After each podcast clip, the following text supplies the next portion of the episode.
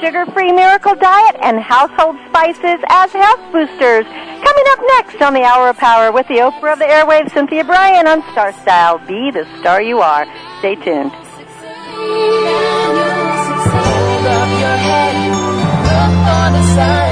You'll find all you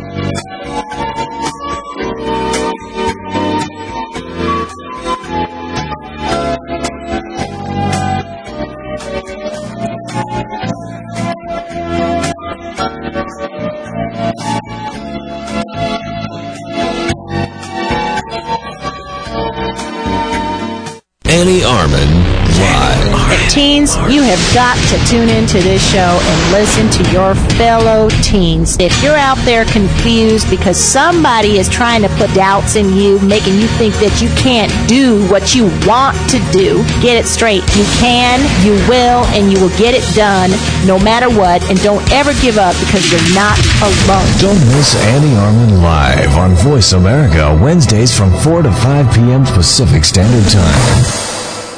You're listening to World Talk Radio, where the world comes to talk.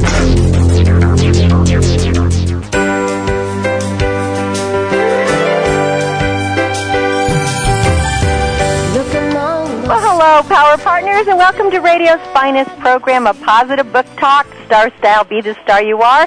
My name is Cynthia Brian, and I'm thrilled to be your personal growth success coach right here on the airwaves bringing you the authors, the experts, and the professionals that help you enjoy a more fulfilled life. So get ready to pump that energy, love, learn, laugh, listen, and live your dreams through the books that we bring you through this show. Because we are about following your heart. We call it Champagne for the Spirit, brought to the airways by Be the Star You Are nonprofit corporation. A teen girl survival guide for raising parents with author Sarah O'Leary Burningham will start off our hour, followed by how to beat the sweets, add back the fat, and be skinny ever after. When spiritual warrior Karen Bentley shares simple strategies from the sugar-free miracle diet book. And in our Tea for Two segment, Heather Brittany and I share shelf life tips with common household seasonings that help you be healthier.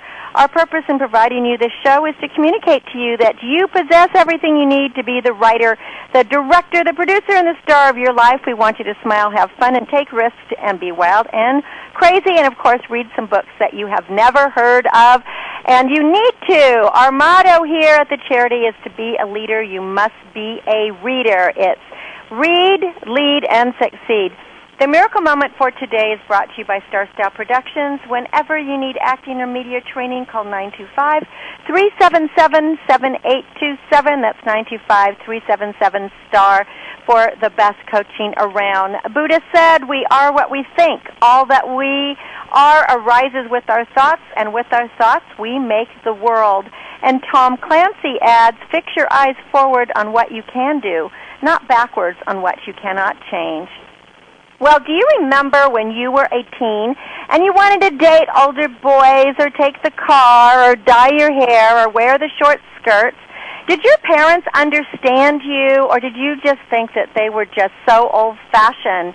Well, I think that parents don't come with a handbook as they should, and that's what Sarah O'Leary Burningham says.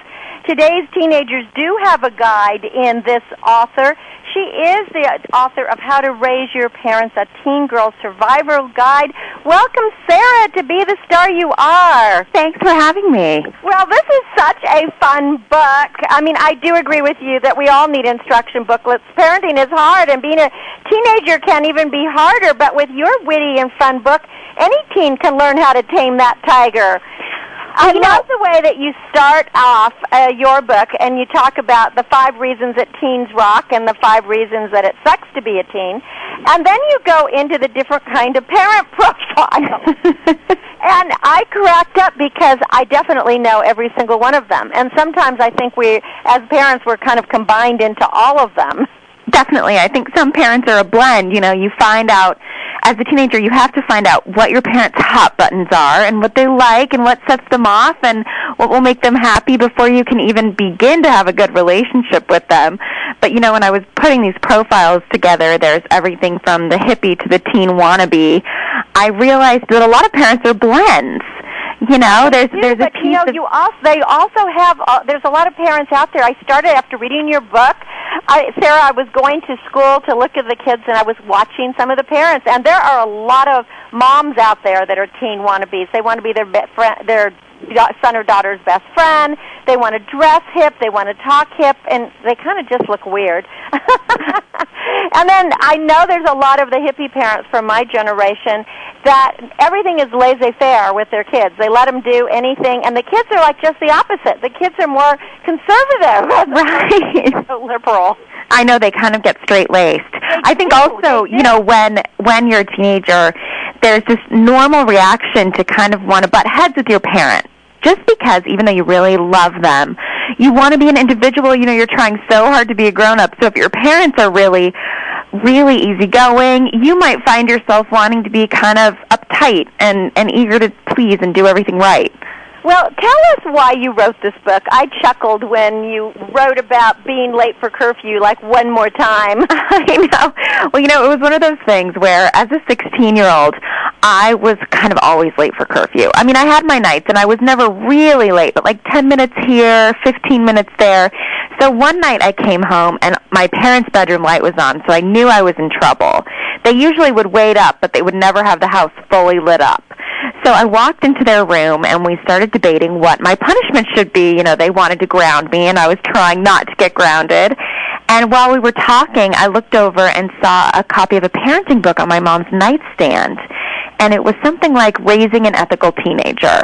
I know. And I said, hey, wait a second. You guys have a book that tells you what to do with me. What about me? I want a book. I said, I need a book. I'm going to write a book. And I said, I'm going to write a book called How to Raise Your Parents. And my dad said, well, you know, Sarah, I think that's a really good idea. And he said, you can get started next weekend when you're grounded. and, you know, as a teenager, I didn't think that was very funny. But, and Well, I didn't know, actually start that next weekend. I always found, especially raising my kids, is if I grounded them, it grounded me too. I know. So that's I think a my parents one. I mean, I really way. don't like grounding. I know. I But know. And because then you have to that. stay home well, too. you also, I mean, you're in a perfect position to write this because, I mean, obviously you had just gone through your teen, and then you also are an uh, associate director of publicity at William Morrow HarperCollins.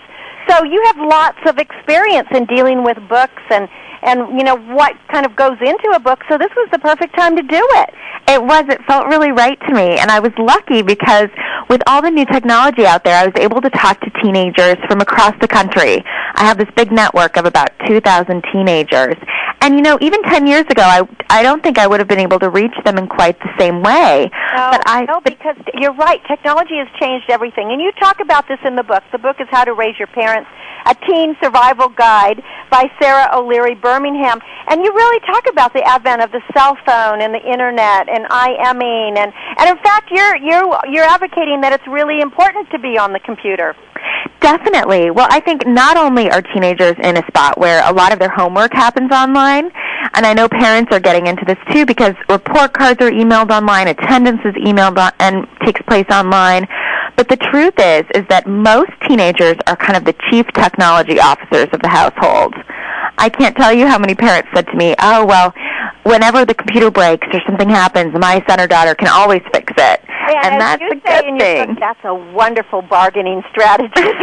yeah. to use it, use that technology communication skill, you know, to work with your parents for what you want to do. It's a good negotiating tactic. Definitely. And I think there's also there's a lot of things that parents can do to kind of use technology to their benefit. And one of those is text messaging. Because I know you remember back to when you were a teenager and if your parents tracked you down at your friend's house and called, it was embarrassing. You know, no matter how much you like your parents, it's embarrassing to get a phone call. So I think for teenagers today, getting that phone call that says, "Oh, it's time to come home," or or 10 minutes until curfew can be a little embarrassing. So if parents text instead, you know, their teenagers are texting anyway, it's a little more discreet, and I think parents will be surprised that their teenagers really will get back to them. Well, you know, it's interesting because you're never out of touch now. There really isn't an excuse. I mean, when I was growing up, we didn't have cell phones. We had to stop at a payphone and put your 10 cents in and you'd sometimes you'd lose your dime and it didn't work and and so goodness, you were really screwed if you didn't get home on time because there was no way, to, you know, to call and it was always mandatory you had to call before you left so that they knew the route you were going, etc. But the cell phone has changed it all. That you really are. It's not okay just to say, "Oh, I had my cell phone off," because what teen ever has their cell phone off? I know exactly. Yeah, well, that's not a good excuse. It's not a good excuse. That definitely doesn't work with your parents. Not to mention, a lot of parents will actually get cell phones for their teenagers because they do want to be in touch. So if your parents buy you a cell phone and say, "Okay, now we can stay in touch," it's not a good idea to turn it off or not take their calls.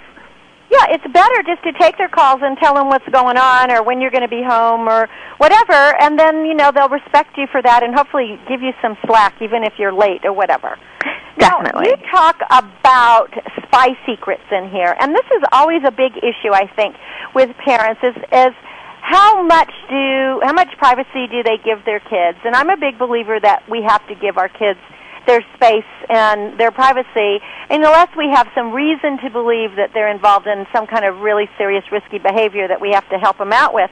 But you give some tips for teens, like don't leave a paper trail and never lie ever, so that your your parents can't ever say, "Hey, you know," or think that you're lying. Right. Well, I think it's important that your parents trust you because the truth is is that the more your parents know what's going on and the more they're kind of in the loop and they believe what you say to them, the more freedom you're going to have. And I don't think all teenagers realize that all the time. You know, they think maybe their parents are just being nosy. But introducing your parents to your friends and letting them know where you're going and who you're going to be with actually just opens the door for them to give you a longer leash. I like also what you've done in here is you're talking about because this is a teen girl survival guide, but of course it's great for parents and and boys can just flip it around. Uh, and you're talking about dating and not just uh, if you're dating guys, but what if you're interested in another girl? And that's sort of a real new twist on things because I you know this is something that hap- is happening much more. You call it posse power here, and um, and I think it's important that we can be open with our parents so that we can be accepted.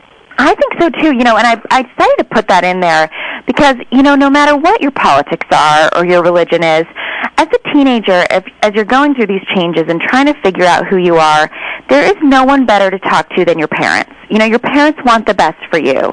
And if you're in a position where you really can talk to your parents and tell them if you're feeling confused or tell them what you're thinking, then you're going to be safer, number one. But you're also going to have some help from the people who really love you to figure out what's best for you.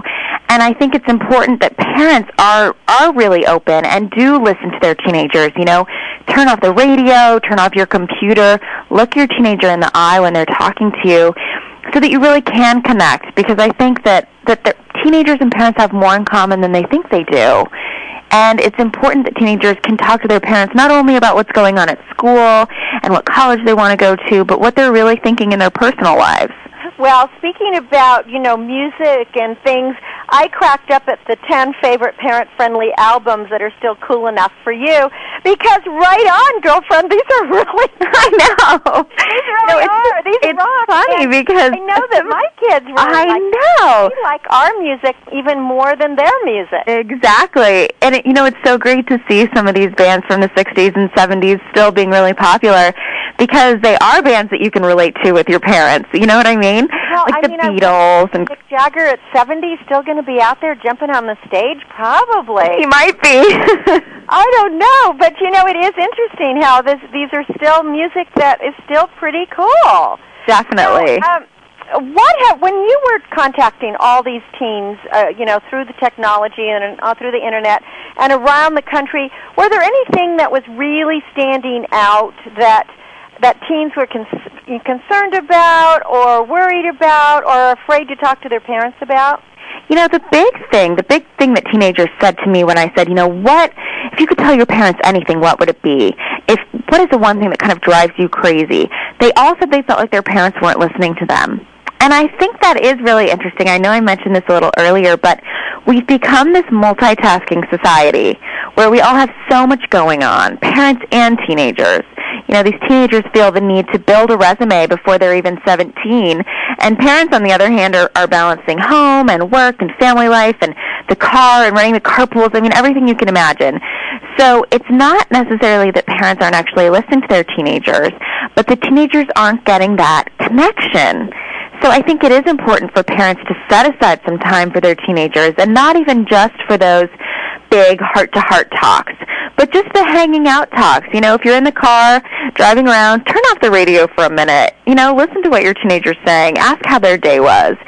And I think it's also important that you, you know, that as a parent you have family dinner, and if you don't have time for dinner because of your work schedule, do brunch on the weekends. Set aside some time for your teenager where you can sit down and you can get past that those one word answers. And you know what? That is exactly where I was going to go, Sarah, is the family meal. I mean, it's almost a, a dying tradition, mostly because of the scheduling today. Teenagers are so swamped. Oh, I know. They are just booked back to back with extracurricular activities plus everything they have to do for school and AP classes and all the testing and the extra, you know, the extra tutoring, etc. I just know that so often I felt that I, as a parent, was at so many different meetings for my kids that I didn't have time to be with my kids. right. You know, and then finally you kind of like stop and go, "What is this all about? This is crazy."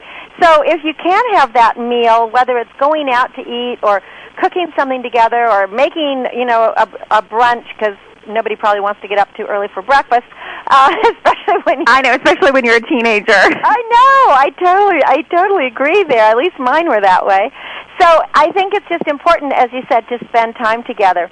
Now, what about all the tattoos and the piercings? You have a chapter called Tattoo Trauma, and you ask teens before they take the plunge to do the tattoo test. And I think that's a super idea because, boy, you have a story in there of a of a, a fairy tale tattoo gone wrong. I know. Well, you know, it's funny because I think as a teenager, you get so excited about things, and it's it's a good thing. But you really need to think about tattoos and hair dye and things like that as in terms of being temporary, because you aren't going to wear the same clothes when you're 17 that you would when you're 14. So what really makes you think that you're going to want the same tattoo when you're 17 that you would want when you're 25 or 35? And there are a lot of options. You know, the story that I tell is of a girl who wanted um, a fairy princess, basically, a tattoo, and it it was ended up being a disaster and looked kind of like a gremlin. I mean, it, it was really bad. I actually That's saw the picture. Bit than a fairy princess. And it was not a fairy princess. And so not only do you have to think about timing and all of that, but you also have to make sure you're being really safe and you just with things like that they are so permanent. So it's a good idea to really consider your options. Well, your book is just chock filled with lots and lots of fun things, really solid ideas. I mean, this is a really uplifting book. Plus, it's it is witty and and humorous, and I think that this would be a great gift for every parent and for teens as well. Let's send people to your website so they can get a copy, and that's www.raiseyourparents.com. Yes, that's it. Okay, raiseyourparents.com. The name of the book is How to Raise Your Parents, a Teen Girl Survival Guide by Sarah O'Leary Burningham. Sarah, I love this book. Thank you so much for writing it. And you know, always be a teen in your head because age is just a matter of mind over matter, so if you don't mind, it doesn't matter, right? So we might as well think young. Exactly. I love it. Thank you so Thank much you, for having Sarah. me. It's been a pleasure. When we come back, we're going to get healthy, thin, and satisfied with our weight loss warrior, Karen Bentley. You're listening to Cynthia Brian on Star Style. Be the star you are. Stay tuned. this business of show